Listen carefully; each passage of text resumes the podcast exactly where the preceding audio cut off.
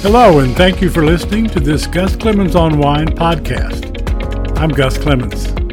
I write a nationally syndicated wine column for Gannett USA Today newspapers. I publish my columns, daily wine tasting notes, and wine stories on this Substack newsletter on Facebook, on my website, and on Twitter.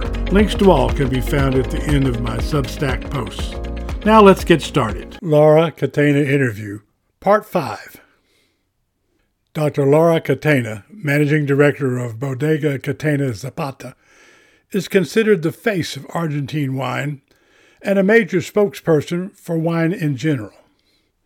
After graduating magna cum laude from Harvard and earning a medical degree from Stanford, she practiced medicine in San Francisco for 25 years while also helping run the family winery, Bodega Catena Zapata. Laura is now in charge of the winery here is another excerpt from my interview with Dr. Catena. What is Catena's position on lighter glass bottles? Laura, we have reduced our overall bottle weight by 30% over the last 10 years, and we are in the process of reducing by 15 to 25% our remaining bottles. We are working with the local manufacturers to reduce weight. We're lucky in Argentina to have an efficient and well functioning glass production industry with several manufacturers, which means that 100% of our glass is locally sourced. What decision gave you the most satisfaction, pride, operating Catena? Laura. We recently received the number one World's Best Vineyard in the World award from World's Best Vineyards. I was completely surprised. It is an award given to a winery for a combination of extraordinary wines and original top level hospitality. I took the scarf given to me at the award ceremony and the trophy around the winery and to the vineyards and took photos with all the staff at Catena. I'm also going on a tour to visit customers and take the photo with them because they are part of our success.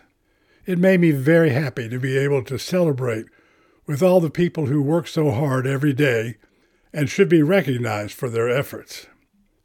It also was very satisfying when we got our first 100 point rating for Adrianna Vineyard Riverstones Malbec.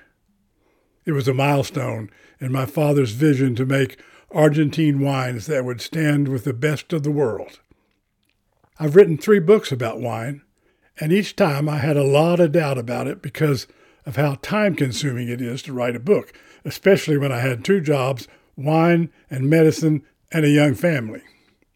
But I learned so much while writing each book, and each book became a powerful tool to tell the stories behind Argentine wine, especially the last book, Malbec Mon Amour, which was a bestseller in Argentina and got a wonderful review from the New York Times. Last round. What do you get if you cross a lion with a watchdog? A terrified postman. Wine time. Thank you for joining me today, and I look forward to our next visit.